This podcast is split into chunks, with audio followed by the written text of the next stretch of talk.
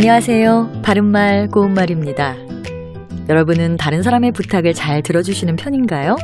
우리 고유어 표현 중에 남의 요구나 부탁 따위를 잘 받아주는 일을 가리키는 것으로 받거지라는 말이 있습니다.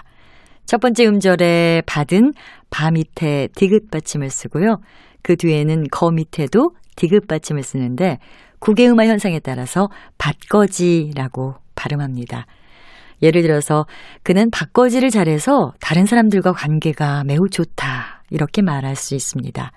이 표현은 동사 받다와 걷다가 어우러져서 나온 것으로 볼 수 있는데 여기서 걷다는 거두다의 준말입니다. 가을에 익은 곡식을 거두어 드리는 것을 가리키는 한자어 표현 추수를 우리말 표현으로는 가을 거지라고 하니까요.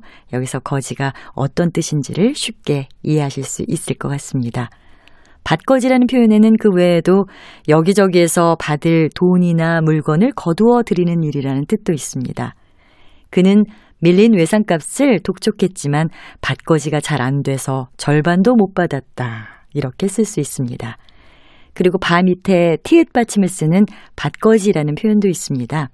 이것은 밭에 심었던 야채, 곡식 따위를 거두어 드리는 일이라는 뜻으로 농촌은 한창 밭거지로 바쁠 때이다.